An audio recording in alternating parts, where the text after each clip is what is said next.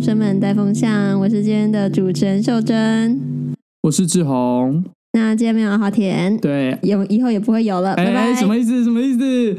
啊，阿华田这周去避旅呢。然后今天我们录音，今天时间是六月二十号，是阿华田的生日，耶！掌声！哦，希望他剪这节的时候可以听到，大家可以留言区。对，希望他心想事成，他今天许的愿都会成真，就希望他不要许这个节目收掉。对，我会害怕。希望大家可以刷一排阿华田生日快乐，然后再来就是我们再讲另外一个事情，就是抖内的部分呢。我们从今天开始，你听到今天这一集开始到七月二十五号中间这一个月呢，我们会暂时不收抖内，不是因为我们不想收，是因为呃最近要换平台，所以呃抖内这个部分我们就是先暂缓一下啦。反正我看大家也不是说就是那么那个热热衷，你知道吗？就是现在抖进来的，我们也是领领不出来，就看你要不要做慈善，没、嗯、有留给平台。我已经把它删掉了，我现在把那个链接先关掉，所以你要抖也抖不进来，就是这样子。今天要聊的话题是法国的，我记得是会考吧？算吧，不是，是考高中考高高中考大学。考高中考大学，谢谢 OK 谢谢。那他们呢？就是因为他们的题目比较酷，然后一考就是四个小时。嗯，我先稍微讲一下，都只有三题，是不是？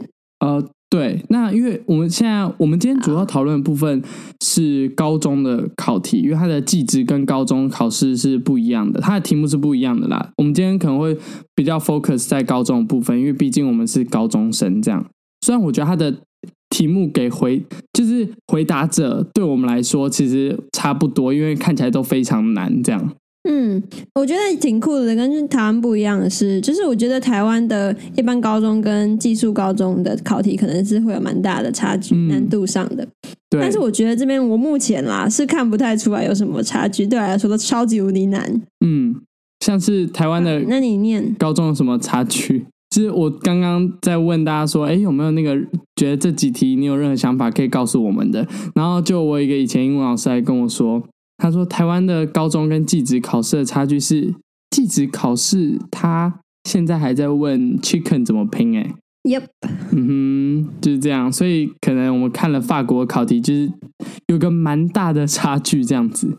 那我们先简单讲一下，他到底问了哪些题目。他、嗯、的这科叫做哲学，嗯，然后他的考题有三题，叫做第一，幸福是否是个理性的问题？然后第二题是追求和平是否等同于追求正义？嗯，然后第三题是请解析法国著名人类学家 李维史托在《野性的思维》中的一段文本。嗯，那他的技职高中就是。艺术能教会我们什么吗？还有改造自然是否意味着获得自由？Uh -huh. 然后最后是解析亚当·斯密在《道德情操论》中的一段文本。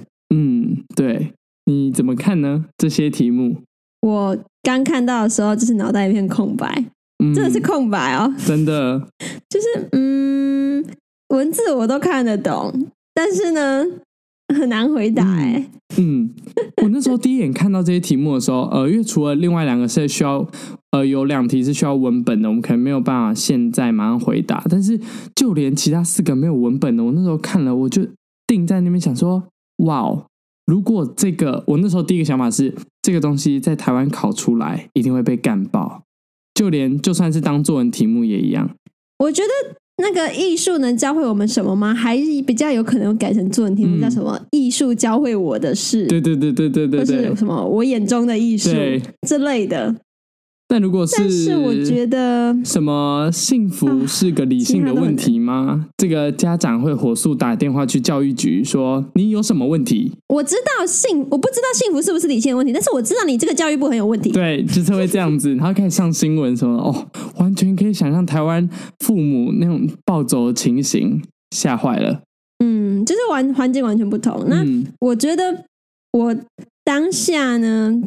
最大的除了震惊以外，我是根本就没有想过幸福跟理性这两个词会被拿出来一起讨论，嗯，还有和平与正义，还有自然与自由，我完全没有想过这两个东西会同时出现在一个同一个问题里。我觉得他给四个小时很合理，因为我刚刚在录音前，我其实有收集大家一些想法。那我其实一看到这个题目，我真的是愣在那边，我思考了很久，因为其他的题目里面都是需要定义的，像是你认为的幸福是什么，然后或是你觉得理性是怎么样子，你要先做个定义，才可以去回答这些问题。我觉得光是定义就非常难了。嗯，而我们台湾其实也不是说不重视定义啊，嗯，我们台湾比较重视的定义是各科。上面就是国际定定的定义，而不是你个人自己所制定的定义。嗯、像是可能大家都知道牛顿的定义是什么啊？牛顿可能就是什么哪个单位乘以哪个单位，或者是什么，又会讲说什么冲量是什么啊？或者是嗯，这个什么叶绿素是什么之类的，就是会呃给你一堆。啊，如果要讲社会的话，可能就是嗯什么。我完全不知道什么，OK，反正就是会有一堆专有名词，然后告诉你那个的，嗯、像是什么 GDP 怎么算，它的定义是什么？哎，这种对对对，对，对，对，我们都只会背这种词的定义。嗯，我终于举出一个，对，很棒，很棒，很棒。我觉得我们今天可能第一个会来讨论，因为我们每一节呃。时间大概就是半个小时嘛。那如果我们今天长篇大论讲三个小时，大家可能会觉得哦，我真的没有办法承受，跟大家看到这个题目没有办法承受一样。所以，我们今天可能主要第一个问题会先回答幸福是不是理性的问题这个题目。我们就不要那么严肃，当做个人的回答好了。好，我们可以用讨论的方式一起来回答这一题。那你要不要先？你先讲一下你的看法好了。你刚刚说你想很久，对，因为我真的坐在那边，我刚刚完全都不敢追剧，因为我通常吃饭是要配剧看的。但是我们录音前，我那刚回到家，然后洗完澡吃饭，我就是盯着手机，然后我就在思考：哇，幸福是什么？理性是什么？然后我就呃，看完大家有给我一些回馈之后，我慢慢有自己整理出一个，对我来说，幸福呢是一个。我觉得是一个满足感，它是一个心理的需求跟享受跟一个感觉，它是你的身心灵的一个想法。那理性是什么？我觉得理性是你需要经过思考、逻辑推演出来的一个你对事情的定义，这个是理性。我举个例子好了，幸福，我想一下，我会觉得幸福的 moment，好，这样可能会更具体一点。你刚刚在施工，是嗯，夏天吃冰吧，像是你在很热很热的天气，嗯，回到家之后，突然发现妈妈买了冰，嗯，就蛮幸福的，对，这蛮幸福的。然后你们就一起吃，幸福。那你讲一个幸福的例子。哎、欸，其实我觉得也是吃冰哎，因为今天台北真的是烤箱温度，今天台北真是烤箱温度，所以我刚刚马上想要幸福，我就想到待在冷气房里面，然后吃着冰，然后追着剧，然后躺在椅子上慵慵懒懒的过一整个晚上，对我来说是幸福。所以就是有点像是我们可能疲累，或者是觉得太热的，然后想要降温的这个需求，如果被满足了，就算是幸福。嗯嗯，所以就跟刚才你讲的差不多。你觉得什么样是理性？理性哦，理性跟科学好像有点关系，但又不太一样。科学就是什么东西都要有证明、有证据，然后要用数字去算那种的感觉，那个就很理性。但是我又觉得好像又不太需要那么纠结在那边，因为你也不会说，嗯，你也不会说逻辑是科学吧？嗯。对啊，可是逻辑我在我心里也是理性的。理性这件事情推导出来，最后的结果不一定是百分之百正确的。理性比较像是一个过程，但科学它是概念是对的，它是一个事实，比较像是这样吗？理性跟科学的分法，就是科学是理性底下的一个产物，嗯，但是理性包含了更多。我觉得理性感觉是，我想一下，我会说这个人如果是个理性的人，嗯，就是他很。会观察跟推论吗？就是逻辑很好，嗯嗯嗯，这样子。好，那现在我们大概有一个幸福跟理性的定义之后，我们就要来回来探讨这个问题：就是幸福是一个理性的问题吗？你觉得嘞？对我来说，我觉得幸福并不完全是一个理性的问题，因为我没有办法很铁定说是或不是。幸福这件事情，它比较像是像我们刚刚说一个满足感，一个心理的享受，或是一个想法，一个感觉。但理性是可能需要透过数值，或是一个专业的判定，或是一个有逻辑的推理，才可以得出来的东西。所以我觉得幸福不完全是可以被当做是理性的问题的。像是我举个例子好了，现在全世界很多通用的，像什么。呃，人均所得啦，或是什么，还有一些什么幸福值，然后各国会排名嘛。那我觉得这是用一个理性的或是一个科学的方法去评断幸福，但不完全是幸福本身可以当做一个理性的问题，因为在这些数值背后，像是我们公民老师就有提到，人均所得并没有办法反映出贫富差距，所以对有些人来说，这些有这样的收入并不是幸福的。然后是那些幸福指数，并没有办法完全表现出每个人对于幸福的定义。像是，好，假设你觉得吃冰哦，炙热天气吃冰就是一个很幸福的感觉，但有些人可能他觉得他在一个高级的餐厅，冷气开到最强，十五度，然后吃一个米其林餐厅的冰才是幸福。因为大家对幸福的定义都不同，所以很难用一个理性的推论去推导出幸福是怎么样的。这是我对这一题的想法。嗯，我觉得我蛮喜欢你刚才那个例子，就是拿那个叫什么人类幸福指数吗？嗯，就是我记得它是人均所得，然后教育程度跟还有一个什么平均寿命吧。我记得这三个下去乘来乘去开根号什么的。对对对。所以我在想，我们刚才举想要举的例子，就是幸福的例子，都是吃冰。那里面也没有一个，任没有任何一个数值显示了。人们在最想吃冰的时候，有没有办法得到满足？没有任何一个有办法指出这件事情。对，所以就是单看这个指数来说的话呢，它确实是会忽略掉一些我们平常很容易，嗯，很容易想联想到的幸福，但是它都没有包含。嗯，但是同时，它也确实是有指出一些可能活得久的人真的会比较幸福，或者是他觉得。嗯，读书读的好的人更容易得到幸福。我觉得这在很大一层一个层面上来说，也是不能说他错了，嗯，因为确实说你那个国家品质很多东西品质要够好才有办法。对，可是他这个就用了很数很数据的东西出来，嗯，来就是来指出这个人幸不幸福。其实我也觉得认同，所以在这个层面上，他是理性的，没有错。对，所以。只是 miss 掉很多其他层面，就是它可以是理性的，但是它不一定是完全全面的这样子的一个概念。嗯嗯，那我这边来分享一些，就是我收到的一些回馈，因为我自己有问一些人嘛。那第一个是一个台大心理系的学长，然后呢，他我去问他，然后他给我回馈。那个学长他其实里面有讲到一些，他讲回答这一题，我觉得有一些概念。蛮有趣的，他说幸福或许可以分为追求与想象。想象幸福，他相信是感性的，因为每个人有不同的生命追求和想象，所以幸福的定义会有共振，会跟自己有关。就是我刚提到幸福可能是跟自己的感觉有关嘛。那大家说这个又分了另外一个部分，因为当你的这个幸福感啊，如果有了一个目标，就是你可能想要追求什么的话，那他觉得这个追求。的这个幸福的追求是理性的，因为我们可以去分析与理想的差距有没有不足，去尝试缩小距离，这是一个理性的能力。用最理性的心去看自己内心最感性的那个层面，这样子。他有例子吗？你有听懂吗？我觉得我不知道我的解读是不是对的，但是看起来是第一个部分是因为我们每个人对幸福的感觉都不一样嘛，像吃冰什么什么什么的，但是。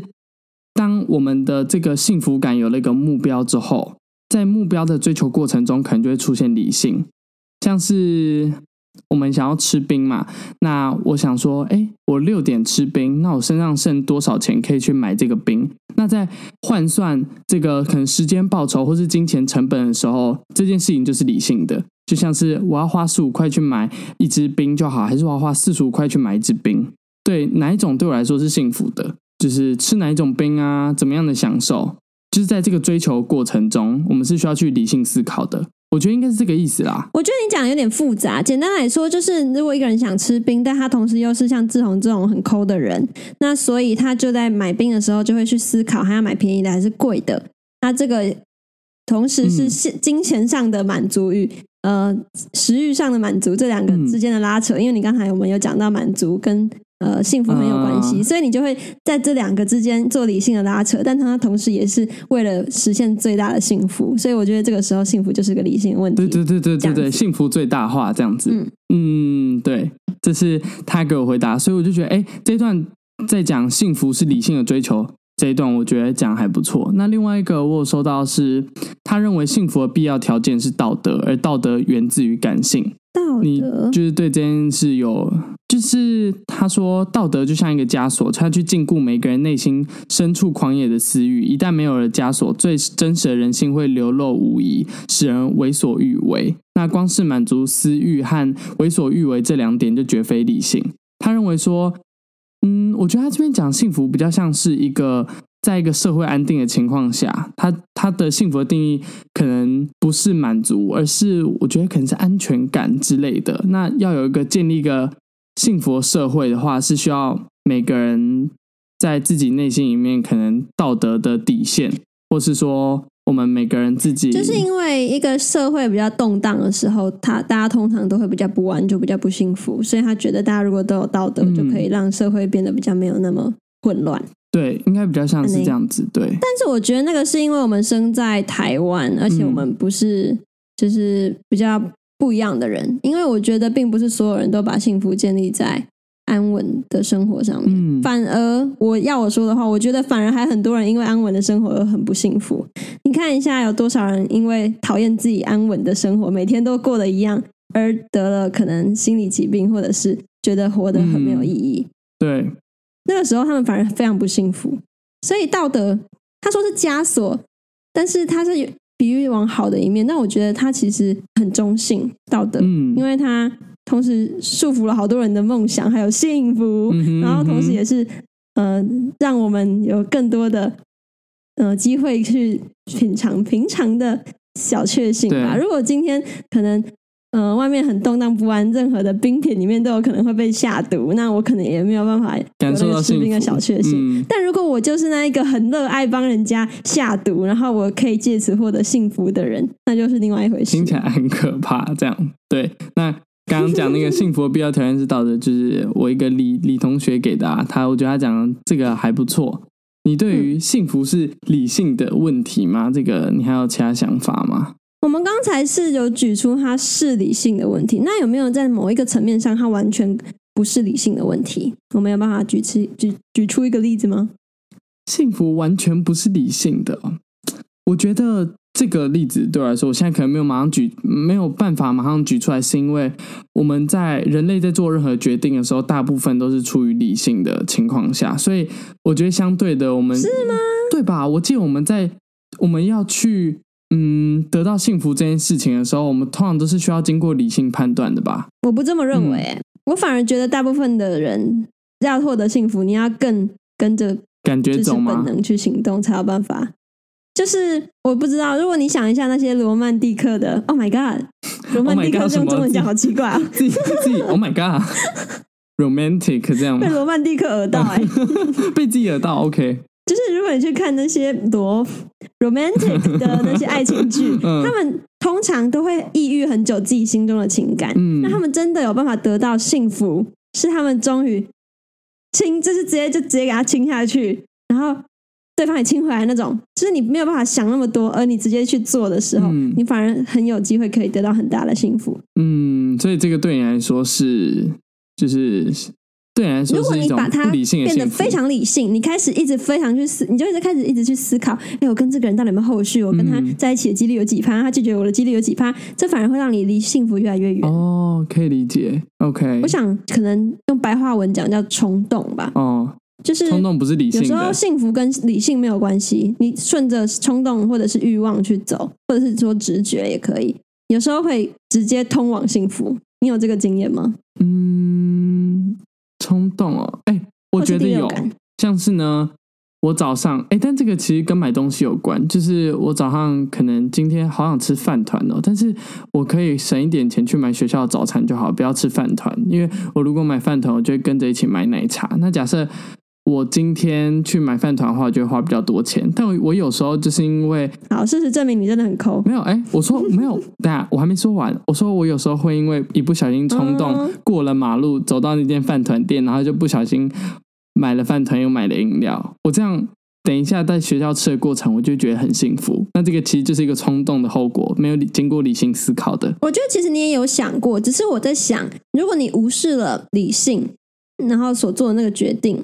我们是不是就可以视为是你因为你的大脑想吃饭团又想喝饮料的那个欲望，你被他就是直接控制之后去直直直直接通往。我突然想到哦，就是其实你，我觉得冲动也是一个在理性思考过程诶，因为你想要让自己得到幸福，跟不要得到幸福是一个理性的比较啊。像是我举我刚刚饭团那个例子好了，我一定在心里想过哦，我今天想要开心的在学校吃的饭团，还是然后但虽然花比较多多钱，还是在学校就是吃学校的早餐就好，但花比较少钱，但我。经过这个理性的思考之后，我觉得吃饭团花比较多钱的幸福大于在学校吃便宜早餐的幸福，这是一个判断过的。那我觉得你这个并不是一个理性，就是你并不是一个非理性的例子。但是你看，我觉得这个那个 romantic 的故事也是，他一定是有想过说，我跟这个男，我现在亲下去了，就可以就有机会跟这个男人在一起，那我一定会过得比现在更幸福啊！你这样子曲解我刚才举的例子，我刚才举的例子是脑袋。没有，就是一片空白，然后你看着他，你就亲下去了。那个是完全没有在思考任何东西。会这样子吗？这个是电视上演的吧？我觉得会、欸。那秀珍，请问你有实体的例子吗？嗯、我可以理解你，我我可以理解你怀疑这件事情，但是我非常相信这件事情是存在的，因为很多不管是作品，或者是可能二次元、三次元、低卡里面的文，OK，就是嗯，而且其实这件事情我觉得也很正常。就是很多时候，真的吗？嗯。爱情就是会有太多的冲动，嗯、所以才会有那么多人写失恋的歌啊。现在那个华语歌不是几乎都是失恋什么的，嗯、很多都会提到这件事情。所以我很相信，就是在可能热恋或者是追求的过程中，有很大一部一个被 push forward 的成分是那一股冲动。嗯、那那个时候就是因为你很多时候都是嗯冲动去驾驶着你的脑袋，所以你才会直接通往非常的幸福，或是非常的绝情，嗯、就直接哭爆这样子。嗯，好，虽然我没有办法百分之百理解，我是觉得你应该还没有体会到那个啦。嗯、可能对我来说，我现在还在思考，是做出的决定一定是大脑去促使的，就是他一定有经过一个一个判断。虽然我没有办法，我知道你要讲的意思，但我可能我自己没有办法完全理解。其实大家，如果你有任何那种，就是什么 刚刚秀珍说的那个。例子其实可以跟我们分享，虽然我不是很想知道，但是也没有关系。而且我还有一个例子哦，嗯、我之前在日本，我跟我妈出去买东西的时候，我们是没有在看价钱的。那个我就觉得是一个非常典型的，哎、就是靠冲动在购物，这、嗯、叫做冲动购物啦。对，就是我们就是带钱出去，我们也不会看自己的钱包多少钱，也不会看这个东西标价多少钱，嗯、就是喜欢就拿就买，然后直接回。我们回台湾的时候只剩下好像。忘记多少，五块还是五十块日币？这就是 非常冲动所带来的幸福与后果。嗯，那个时候就真的没有理性。会不会全球用这种 GDP 人均所得数值来判断幸福是有依据的？因为其实财富自由其实会造成蛮多幸福的。呃，可是这又是另外一回事。我觉得，嗯。有钱的人，并不代表他愿意像我们，我跟我妈这样子花，因为我跟我妈其实也不是很有钱，嗯、那是完全两回事。他、嗯、也没有办法直接指出就是对等的这样。嗯、如果你有很有钱，我也不相信你会乱花钱。对啊，我也觉得。而且我刚突然想要在讲这件事情的时候，因为我们公民老师也有提到，就是人均所得，他到了一个程度之后，他的幸福感是不会直线上升的，就是他会开始可能走下坡，就是他有个图表显示是这样子。这是一个理性的数据，所以其实很好想象，就，就是会开始投资啊，嗯、然后开始想啊，这样会不会赔钱啊？我这样会不会赚的不够划算呢？嗯，所以我就在想，其实我蛮好奇，说他们在测验这个人幸不对生活感到幸不幸福这件事情，他们是怎么做一个就是测验题目啊，或是做一个理性的判断的？因为这其实蛮有趣的。嗯，我反而觉得。还可以再问一个问题是：幸福有办法被量化吗？我觉得是可以被量化，但是它那个准确程度就因人而异。因为你知道啊，很多的这种感觉上的呃题目是存在的，像有时候填表单可能会问你说：“哎，你假设今天好，我直接用。”继续用吃冰的例子好了。假设今天你在夏天很热的时候进到冷气房吃冰，对你来说，你的幸福指数一到十，你觉得是哪一个？这种它算是一种量化吧，个人量化。嗯，但是我又觉得有一个很奇怪的是，他我自己啦，我个人我感受到的幸福常常是一个 moment，而不是一个 period。嗯所以当他今天说像是不管是什么什么前十大幸福的国家，我其实都觉得很奇怪，就是嗯，我要怎么知道我生活在这个国家幸不幸福？就像老一辈也都会说啊，你都不知道你们这一代有多幸福，多幸福。但其实我不知道，嗯、我平常活着好好呼吸，我没有特别觉得我幸福或什么。我只有当当我到可能刚好真的吃了冰，他就哦，有够爽，有够幸福。其实我并不会一直都觉得很幸福。嗯、就是你呢？可能这件事情没有在所有情况下都符合幸福，它比较像是一个因为一个因素，所以让你有哦幸福 moment 这种感觉。嗯，所以好，我们现在想、嗯、想象哦，你看一下幸福指数有用到学历嘛？那你觉得你今天如果读到研究所了，嗯、你会觉得就是比一般人还要更幸福一点吗？还是没有关系？这个。我觉得这个没有关系耶，因为你读研究所，可能读的要死要活啊。那我们再回到刚才的问题，嗯、幸福可以被量化吗？因为现在其中一个量化指标就是你的学历或者是教育程度嘛。嗯、而且我觉得，讲到你刚刚说的那个 moment 啊，会不会就是在这些幸福指数比较高的国家，是平均容易得到这个幸福 moment 的时刻比较多，因为他们的环境可能比较好。可是我觉得幸福跟环境没有关系。在战地里面，我也相信很多人有办法得到幸福。嗯、就算旁边有超多炸弹在炸，但是我相信很多士兵只要有办法吃到一碗热腾腾的粥，他们就会觉得很幸福。嗯，但是热腾腾的粥不会常常有啊，嗯、你懂我意思吗？所以我，我我意思比较像是那个幸福有那个幸福 moment 的，就是时刻会比较多。因为如果你身处在一个战地里面，你常常可以吃到粥的话，那这样它不就是变成一个很普通的现象了吗？嗯，我觉得不一定诶。就是如果很频繁的出现哦，你是想要说它的频率会不会影响到你判断，就是这个幸福与否，是这样吗？嗯，对。好，那我们就想象啊，现在如果夏天你每天回家都有一支冰可以吃，会变得比较不幸福吗？我觉得会，因为我直接举一个例子哦。我阿嬷，我阿嬷她会帮我买，就是可以一些小饮料。但是这些小饮料可能是我哦，某一天回家觉得好热好累，然后一打开冰箱，哇，今天居然有一枚奶茶，我那时候一定会觉得很幸福。但如果今天每天回家打开就是哦，有一枚奶茶，有第一天可能觉得哇，有一枚奶茶，第二天就哎，今天又有一枚奶茶，第三天可能会觉得哎，一枚奶茶。那可能接下来我如果每天都遇到有一枚奶茶的话，我就会觉得这是一个稀松平常的事情。就是会变得哪一天理所当然，对对对对对对对。但理所当然这件事情就是一个感觉，它就没有办法被量化。嗯，但我觉得理所当然跟幸福好像是有点相对的事情，对不对？虽然他们表面上看起来毫无关系。嗯，对啊，因为。你看哦，在战争中可以有一个温暖家，这对他们来说不是理所当然的。但可能对我们没有处在战争的这些国家里面，我们有一个地方可以睡有床，这是一个理所当然的事情。相对来说，我们就不会觉得今天可以睡到床是一件很幸福的事情。有道理。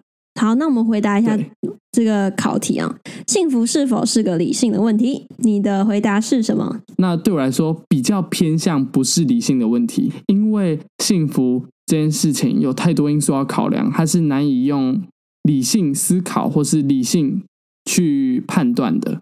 OK，好，那换，我回答：幸福是否是个理性的问题？我想是也不是。是的话，我觉得大多牵扯到的是可能金钱或者是利益。嗯，但是我觉得我们更多、更频繁所感受到的幸福是跟这两个完全没有关系的，而是。感情与欲望，所以我觉得，嗯，对的，大部分的时候不是，它没有办法被量化，也不是一个理性的问题。但是，少数牵扯到钱跟利益的时候，我就觉得也是可以算是一个理性的问题。好，以上就是我们的回答。嗯，OK，哇，我们光是一个题目就可以聊。半个多小时也是，而且我们是两个人一起讨论哦。对，哎，天哪！如果是一个我，我真的觉得一个人在那边坐四个小时，然后想这些问题，我觉得好厉害。就是要怎么静得下心是一回事，要怎么去想这些问题的回答又是另外一回事，你知道吗？嗯，但是我觉得这样其实看这个时间，我觉得其实很少。哎，你把四个小时除以三，也一个你才一个。小时有二十分钟，嗯，对啊？哇，超难，你还要写下来，那还要有条理，对，还要写下来，而且字还不可以太丑，你还要有架构，你还要清楚的阐述自己的表达，跟作文一样。所以只能说，法国的，就是因为法国他们从小就有这些，就有这些教育在告诉他们要怎么去思考这些问题。那对相对我们来说啦，嗯、可能法国学生他们比较好去想这些问题。那我看到那篇就是青年民主协会，嗯，哦，我有点忘记了，反正就是我看到这篇文章，它里面还有写说，因为呃，法国的学生其实大部分都没有手足无措，他们其实大部分人都是有交卷，而且是有答案的。我觉得光是这一点就让我很讶异，因为光是在台湾要写个作文，就一堆人交白卷了。但是我觉得跟题目也有关系。还有我们被教导的方式，因为他们这样子就是从小就有开始被教导要怎么思考。我觉得这个是台湾人非常嗯不想去投资的，是因为我们喜欢速成还有填鸭，这个就是嗯最快的东西嘛，就是可以在最短的时间内学到让小孩哎好像学到很多，所以我们就不会想要长期投资这种，因为思考要教很久很久啊很久。我们会在这边做 podcast，也是我们爸妈。有稍微告诉我们要怎么思考事情，我们才有办法讲这些东西。不然，其实我觉得真的蛮难的。嗯，而且我觉得其实跟爸妈也不是只有跟爸妈，就是嗯，整个环境在台湾是不喜欢你思考的，也不喜欢你问问题。哎。所以对，这除了跟上一集聊到有关，我也可以小讲一下，就是我弟在上课，因为问老师问题或是回答老师的一些事情呢，就有被老师小针对这样子，然后就觉得、嗯、哦，原来这些事情就发生在我们身边。对啊，所以在这样的环境下，我们很常交白卷，其实也不是太意外。嗯，好。好，那遇见棉花田就到这边。对，记得 呃留言，因为我们现在抖内要到七月二十五才会有，那就大家记得留言，然后有任何问题都可以来跟我们说，来我们的 IG 留言存钱。对，这个月给大家存钱好不好？七月二十五号开放，你们一人懂内一千块，也可以告诉我你们的回答。那我们就下礼拜再见喽，梅普。